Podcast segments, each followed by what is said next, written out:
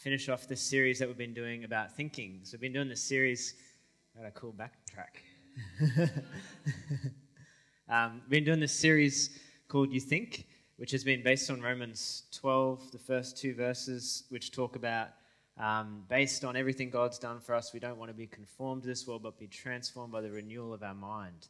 And how, how God wants us to think things in line with His will, not things that are, that are maybe just our culture and our world that we live in as well. And it's been cool. We've had a few different thoughts. India started this talking about thinking and just how thinking matters and how we can think in our renewed mind by the Spirit.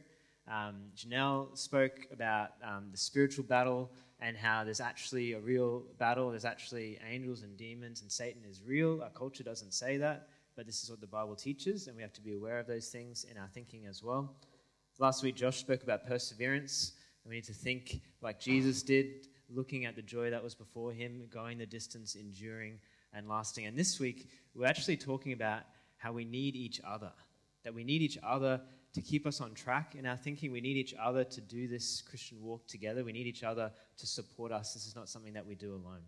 Um, so I'm going to pray and then we'll get started with the last one. Father, thank you so much that we can just be here right now together. Um, just a bunch of people, Lord, that um, have come to seek you and know you and love you.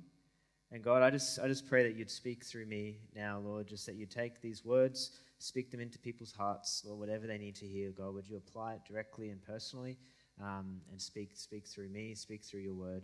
Just pray this in your name. Amen.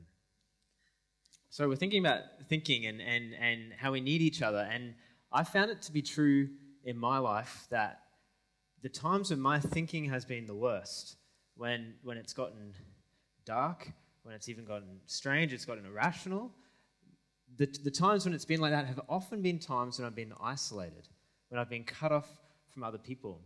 Um, there was a time, the main time that I can think of in my life like this was a few years ago um, when I first started full time work. So I used to um, go to a church in the city for a bit, and I was studying to be a teacher, and I was living at a share house which is where I moved when I moved out of home to this, this place in Wooloowin.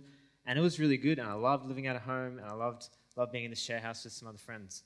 But then I started work as a teacher, and I loved work. I loved teaching. This whole sort of year, my first year of teaching was just, didn't feel like work at all. Like I didn't feel like I had a bad day. I just was, just completely gave myself to it. I loved teaching the kids. I loved the freedom. I loved the responsibility. I, I just really enjoyed it. And, and when I was at work, things were really good, but I found that in that year, the rest of my life was not. And what had happened was I'd moved from this share house and I'd ended up moving in with another teacher um, to, to be closer to the school. I'd actually left that church and I'd come back here. And, and I, although I had friends here, I wasn't really a part of the community and connected. And, and I had friends, but, but I had, had a whole lot of struggles and things that I was dealing with that I just wasn't sharing with anybody. I just wasn't walking through with anybody. And I didn't want to. I wanted to do it myself. I wanted to be self sufficient. I wanted to be independent. And, but in that year, when, when I wasn't at work, things were just bad. And I can remember even trying to socialize with people, going out to a party with people and seeing friends, and just coming home feeling terrible about myself, thinking terrible thoughts, just feeling cut off, and finding life just really difficult. This was even true, again, there was just a couple of years ago, just after Tam and I got married. I was just dealing with some stuff, and, and I was working it through with her, but I just, I just didn't talk to other people about it. And I, and I thought about this once I started to, to get through some of it. I just thought, why wasn't I talking to other people about it? I just wasn't sharing things and working through things. I was, again, it was another season of being isolated. And the Bible talks about this as well and agrees that being alone, being cut off, is actually not good. We see this in Ecclesiastes. This, this, this verse is often read out of weddings, but it's, but it's just true not just in marriage, but in, in terms of not being alone. It says, Two are better than one because they will have good reward for their toil. For if they fall, one will lift up his fellow. But woe to him who is alone when he falls and has not another to lift him up. Again, if two lie down together, they keep warm, but how can one keep warm alone? And though a man might prevail against one who is alone, two will withstand him. A threefold cord is not quickly broken. You see, the Bible agrees with this idea that, that isolation, that being cut off, being alone, is actually not good for us.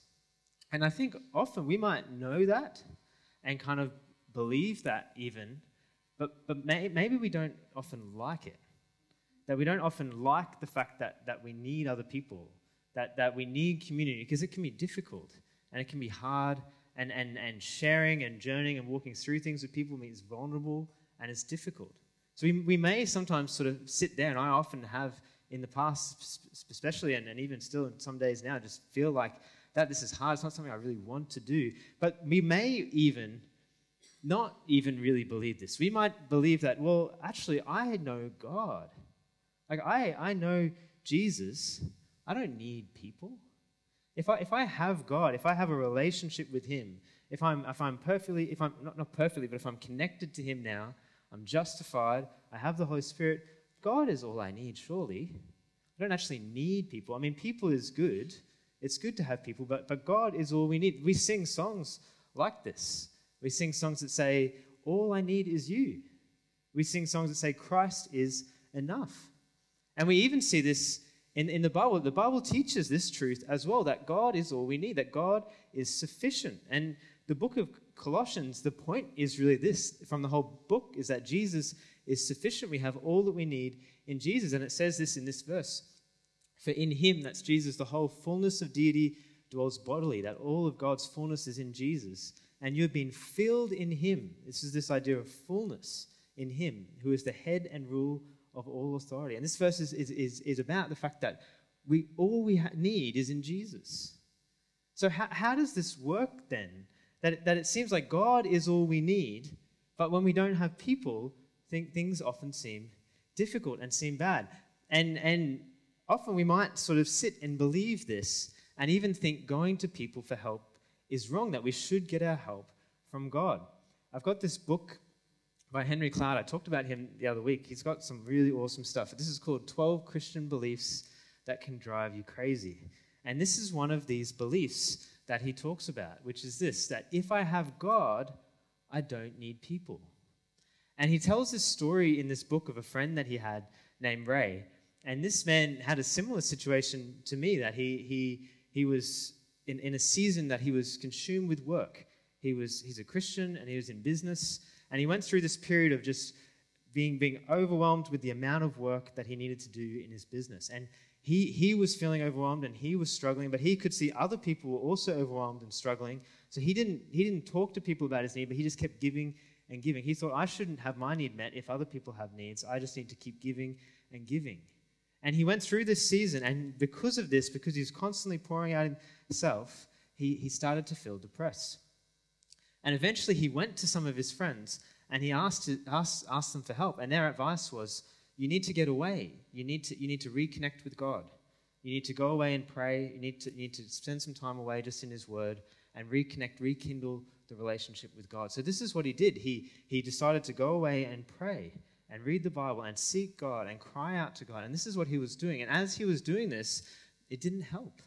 He, he still felt in this state of depression. It even started to get worse, so, so worse that he got to a state where he'd basically given up and he was ready to end his life. But he decided, I'm going to do one last ditch attempt, and he left his family. He moved away to, to another city, rented an apartment, and thought, This is it. I'm just going to seek God. I'm going to cry out to God. This is my last hope. And he did that. He was on his knees praying, he was reading his Bible, he was seeking God, and nothing helped. And he, he was, he was re- ready, making plans that that was it. But then someone knocked on his door, and it was his neighbor. His neighbor's name was Bill, and Bill just wanted to borrow a Phillips head screwdriver. He just happened to knock on his door and ask if he had one. And he came in, and he seemed interested. And, and Ray just started to share some of the stuff that he was going through. Bill wasn't a Christian, he just seemed interested, and he just listened. And, and, and Ray just started to talk about the situation with his work. He started to talk about the situation that, that he just faced with his family, difficulties growing up, difficulties in his life. And Bill just listened, accepted, and was, was there for him. And then, then they went out to dinner, and Bill started to share, and they started to share and support their stories with each other. And this, this guy, this Christian who'd isolated himself, came into this community of people who were not Christians. Some of them were, but there was also non Christians, and it wasn't really based around God, but it was this community of people who were, were sharing and walking through and journeying through each other's struggles together. And he said, in that place, he started to feel better. And he actually started to want to pray and started to want to seek God. And he spent some time working through these difficulties that he was going through and, and eventually got to a point where he was ready to start his life again and go, and go back and, and, and, and, and go back to work and go back to his family. But he comes to Henry Cloud and, and, and he says to him, Why am I better? I, I was seeking God. Surely God is enough, but it was only when I was in community with people who weren't even Christians that I got better. Does that, does that mean God is not enough? And, and you can see there's this tension that, that, that sometimes we face, that, that we believe that God is enough, but it seems that we actually really need people, that we need community. So, what I want us to do tonight, gonna, we're going to go through some passages in the Bible and, and try to make sense of this tension and try to work out what, what is it and what, how can we make sense of it. And um, then, then we'll go through and sort of have a look at what does this mean for our lives as well. So, we're going to start right at the start with Genesis. And there's some, something pretty amazing in Genesis that I'd read before, but thinking about this and planning for this, realized just how amazing this is and how, just how much it disproves this belief. And that, that's, what I'm, that's what I'm really wanting you to see that this belief, if I have God, I don't need people, is not true. This is Genesis chapter 2. So, so Genesis chapter 1 and 2, God has created everything. He's created the earth, the sun, the moon. He's created the animals. And now he's created Adam, but not yet Eve. And then this is what God says to Adam The Lord God took the man and put him in the Garden of Eden to work it and keep it. And the Lord God commanded the man, saying, You may surely eat of every tree of the garden, but of the tree of the knowledge of good and evil you shall not eat. From the day you eat of it, you shall surely die. So Adam and Eve have not sinned yet. There's no sin in the world. God has said that everything He's made is very good, and Adam is in Eden connected to God. There's no sin between Adam and God. But God says this The Lord God said, It is not good that man should be alone. You realize how amazing that is? That, that, that God, Adam was with God, there was no sin, and yet God says, This is not good. But look at what happens. Look at what God does. He says, I will make a helper fit for him. And, and what, what it's really saying is that God is enough, but God decided to meet Adam's need through a person. That Adam was trusting and depending upon God, and God met his need, but not directly, but through creating Eve. It says what keep going, keep going. It says, Now out of the ground the Lord God had formed every beast of the field and every bird of the heavens and brought them to the man to see what he would call them. And whatever the man called every living creature, that was its name. The man gave names to all the livestock and the birds and the heavens and every beast of the field. But for Adam, there was not found a helper fit for him. So God has decided, I'm going to bring someone to be with Adam, and he brings him all the animals, and they don't fit, which shows that you can't just have God and your pets either. You can't just have God and cats that it's not enough either.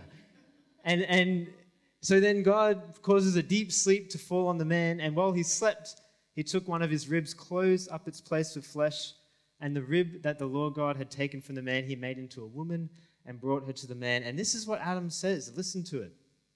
This at last is bone of my bones and flesh of my flesh. She shall be called woman because she was taken out of man. That Adam being in Eden with God, he still needed someone with flesh and bones to be near. He still needed a real human to be close to. That, that God has designed things so that He's enough. He meets the need. He, he was the one who provided for the need, but He provided it through a real person. We see as well that, that, that this sort of belief that says, if I have God, I don't need people, is, is kind of in some ways almost a denial of, of our humanity. It's this sort of trying to escape our humanity just to this sort of spiritual this world that just the spiritual is what's really important. Just that the life here and now, the, the nuts and bolts of life, the flesh and blood, this sort of stuff is not really what it's about. It's just about escaping and being with God. But, but what we believe as Christians it, it, it is not that. It's not this sort of just spiritual religion, but it, it's so earthy and flesh and blood. And we see that because what we believe is that for God to truly reveal himself to us, that he too had to come in flesh and blood. That, that God with us in Jesus is actually God with us in human form. That he actually became a human to reveal himself to us and to be with us. And that Jesus, even in this place, seems as though he needs people. This is, this is when Jesus was about to be betrayed in the Garden of Gethsemane. This says, Jesus went with them to the place called Gethsemane and he said to his disciples, Sit here while I go over there and pray. And taking with him Peter and the two sons of Zebedee, he began to be sorrowful and troubled. And he said to them, My soul is very sorrowful, even to death. Remain here and watch with me. That Jesus, in this last hours, wanted some friends nearby watching with him. And if Jesus needs people, then we definitely do as well. God in the flesh still wanted someone there with him. Now, now we, so we believe that Jesus was here, that he was present with us in the flesh, but he's not anymore. That, that after he rose from the dead, he ascended to heaven and he sent his spirit. But, but his spirit is not just, an, again, just a spiritual sort of strange thing. His, his spirit is a person who now lives in us and we are the flesh and blood now. We see this as, as in the New Testament, it talks about the body of Christ. That Jesus' body is not here anymore, but we are his body. That the church is his body. This is what it says in Ephesians. Rather, speaking the truth in love, we are to grow up every way into him who is the head. So Christ is the head of the body, from whom the whole body, joined and held together by every joint, with which it is equipped, when each part is working properly, makes the body grow so that it builds itself up in love. This idea that, that now God's plan for us is, is again, it's not that we're isolated, separate, just, just me and God, sort of spiritual, but that we're actually in a community, which is the body of Christ, which again is, is flesh and blood, is, is, is hands on. In the same way that Jesus, when he was here, like Josh was saying before, he healed people, he embraced people, he, he cared for people, he fed people. It was so practical, it was so earthy. And that in the same way that we are now his hands and feet, and we are to do that for each other, and we are to do that for the world, and God is actually doing that through us. So we see that this idea that if we have God, we don't need people is actually not true but that God designed us to need each other. God is enough. The songs that we sing are right. He is enough, but He doesn't always meet our needs directly. He is enough, but we still need food, and He provides it. He is enough, but we still need sleep, and He provides it. And He is enough, and He has designed things that we actually need human relationships, and He provides them. So he is enough, but not him only, cutting off his resources, cutting off the way that he's decided to work. I found this to be true for me as well when I was living in that place in Rothwell and things, things were really difficult. Um, I, I started to learn this. I started to learn that, that God has actually not made us to be self sufficient, that He actually doesn't want us to be completely independent and, and not needing anybody else. He doesn't want us just completely dependent on people either, but He does want us to have, have needs that we actually need other people. We actually need community, we actually need relationship to journey, to share, to do life together. And I started to read and I started to learn about this throughout this year. And as it got to the end of that year, um, I had to move out of the house because the teacher that I, that I was living with, he, he, he had to get rid of the lease. I had to find a place to live. And, and I was looking and praying and hoping for a place to live that I could have more community, that I could have a place to actually belong. And what happened was we had this house that a lot of you guys might know, some of you guys don't know. This, this picture is just from like Google Street View. This is, this is a picture of the Holy House, which is just a strange name. I don't even know why we called it that. But, but this is a house in Koowarnba that a few guys from this church used to live in. Dave Crump, who goes here in the mornings, he owns it now. And um, this was just an awesome house for community. This was just a place where people just used to hang out, people lived together, people just did life together People had prayer nights there. It was, it was just an amazing place. And, and, and I, I was living in this place in Rothwell, and I was not, I was disconnected from community. I was struggling. And, and at the end of that year, there was a place free at the Holy House, and they were able to welcome me in, and I got to live there. And I felt like God was providing for my needs. I felt like God was taking me, I was isolated and cut off, and He was putting me into community. And, and he, was, he was connecting me to others. And I, and I still had struggles, and it wasn't like we were just like super close and everything's awesome all the time. I, I was still fairly independent in a lot of ways. But, but in that place, I did flourish a lot more. And, and, and it felt like this was what God had done, and this is the way that God had provided for my needs. So He is enough, but He does provide for our needs through people, through others. So if, if that's true for us, then, that, that, that His plan then is that, that, that us, the church, the body of Christ, actually be that.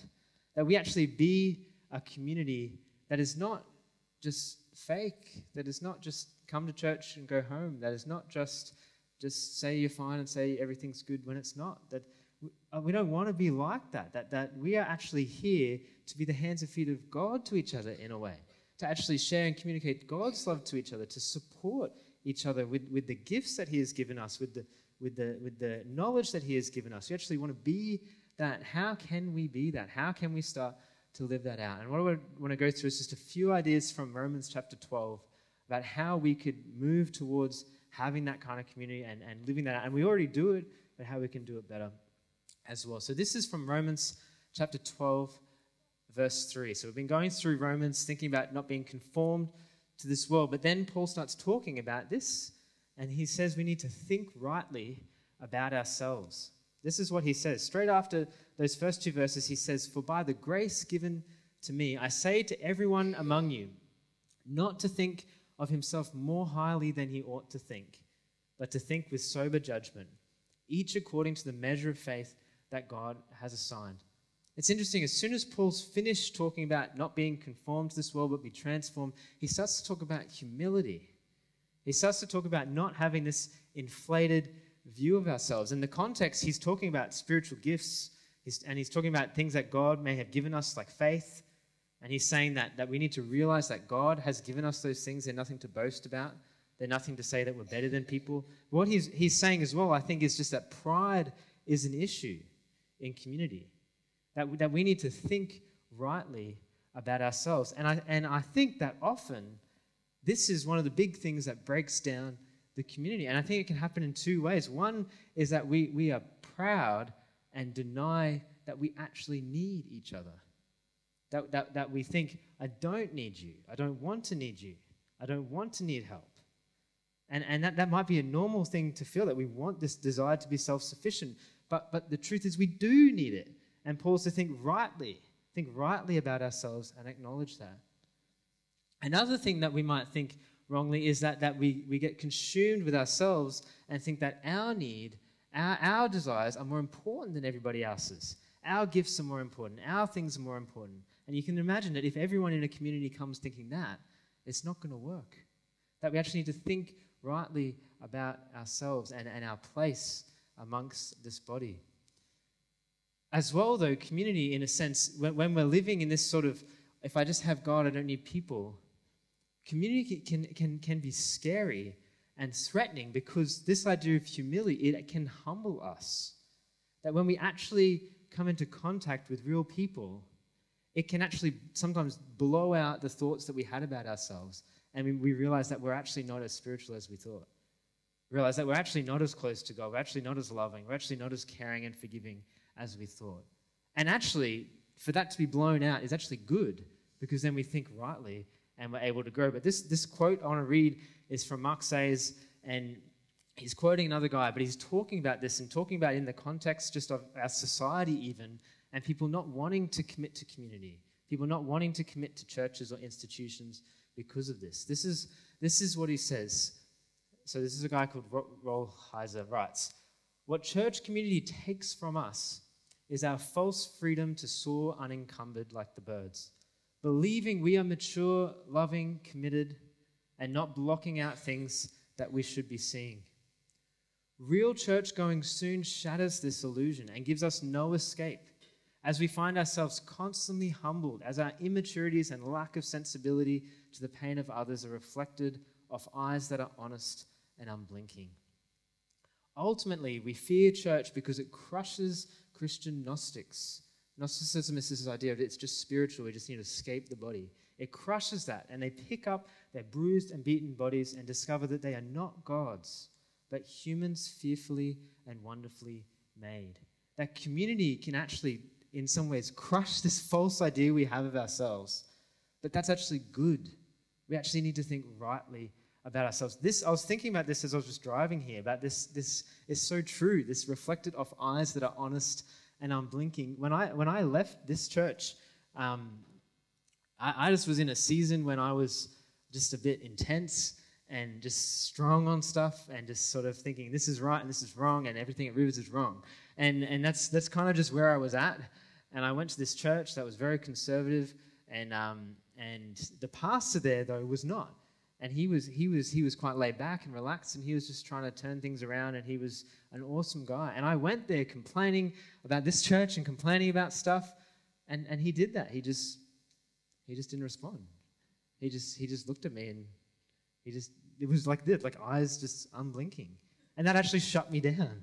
That that, that actually being in a community like that actually just revealed to myself oh i don't even have grace for people. I'm just judging people. I don't have love and, and, and, and I, that was a defining moment for me that actually just shifted everything. And all, all it was was just someone coming face to face, but they didn't have to say anything. They just didn't say anything. And that, that, that, that, that can actually reveal ourselves to us so we think rightly about ourselves, but that's actually good. We don't want false ideas about ourselves. Paul keeps going in Romans, and, and I'm taking from this that we need to think rightly about others as well. He says, For in one body, we have many members, this idea of many different people or different, different parts of our bodies. The members do not all have the same function. So we have hands, we have feet, we have all different parts of our body. And we, though many, are one body in Christ and individually members of one another. That, that to be the body of Christ is to actually realize that others are not the same as us. That, that when we come sometimes there's this, this, this pull and desire that we just want everything to people to see everything the way we see it. We want them to, to like and value the things we like and value. But, but the beauty of the body, the way that God has designed it so that we actually need each other, is that we're different. He's actually planned that, that we have different gifts, different parts, different understandings, even or emphases about God, different, different things and passions on our heart and that that's actually good. And that the thing to do is to think rightly about others, to realize that their difference is actually good and to affirm them in it. And to realize that our difference is actually good, then they have something we need and we have something they need. And that actually brings this bonded oneness and relationship that he desires. We see this even in like an orchestra. That, that the goal, if you can imagine what an orchestra can accomplish because of their difference, because there's different instruments, because there's different parts, and when they come together, they produce this amazing music that they couldn't produce by themselves. But I, I, was, I don't know about this. This is just my thought. But I was just thinking about this this afternoon as well. Why doesn't the Bible use an orchestra? It uses a body. And maybe it's because when you think about it, an orchestra is actually just lots of individuals that come together to play some a music, some, uh, play a song and, and they do join together and they're close and they create something beautiful, but actually lots of individuals together. Whereas a body is primarily one. Your, your body is not lots of parts that come together, but it's one that has lots of parts. And, and what the Bible keeps emphasizing is that we are one. It doesn't, it doesn't say that we should just be one or try to accomplish oneness, but that we are one in Christ and therefore we should live as one. That, that this is actually how God has designed it. But the oneness has different parts that work together like a body. So we need to think rightly about ourselves. We need to think rightly about others and the community that we're in.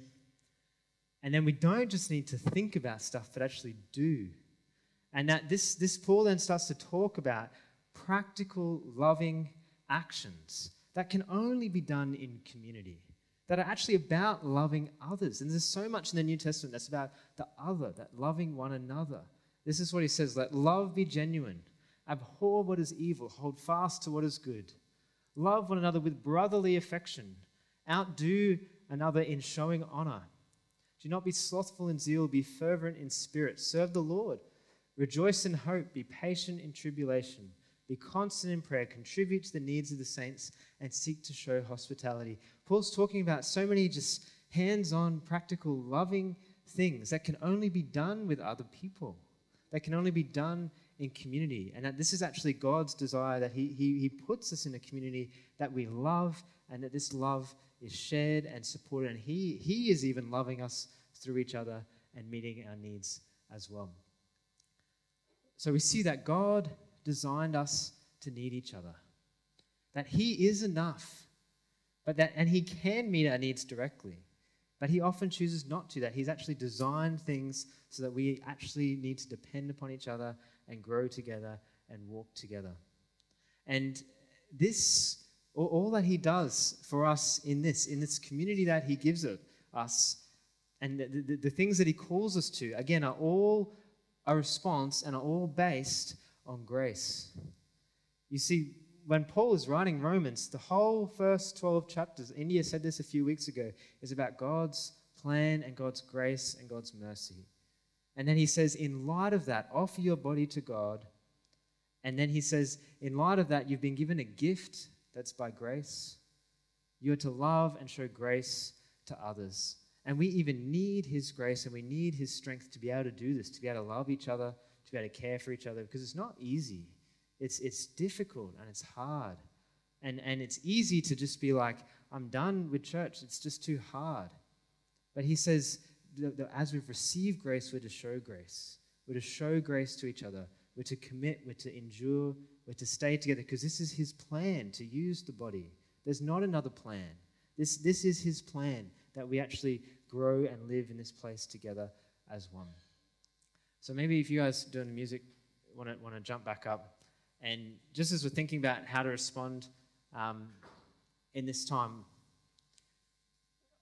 I don't know how, how maybe this, this sort of resonates with you. Maybe, maybe you're someone who has been isolated from people and, and needs to realize that you just need people and, and, and need, need to actually come and, and, and ask for help or, or, or, or ask God to, to provide someone and seek that out. Um, Maybe, maybe, maybe someone who's sort of just been, been on the edge of community and, and, and ready just to give it up and thinking, I just need God. I don't need other people.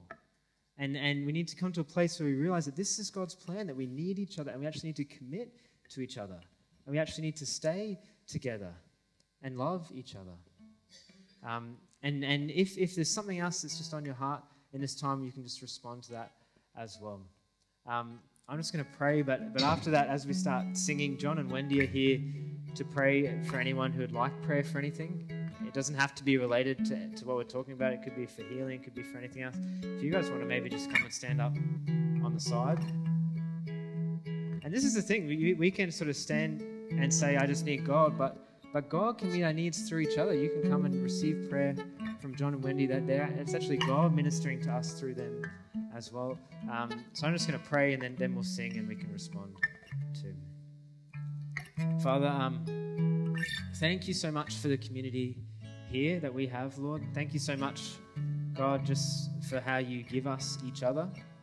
Um, thank you, God, that, that you've designed things that we need each other. And um, thank you that you just provide for our needs, Lord. And yeah, we just say we, we, we thank you that you, we have all that we need in you, but that you've just planned it so we need each other as well, Lord.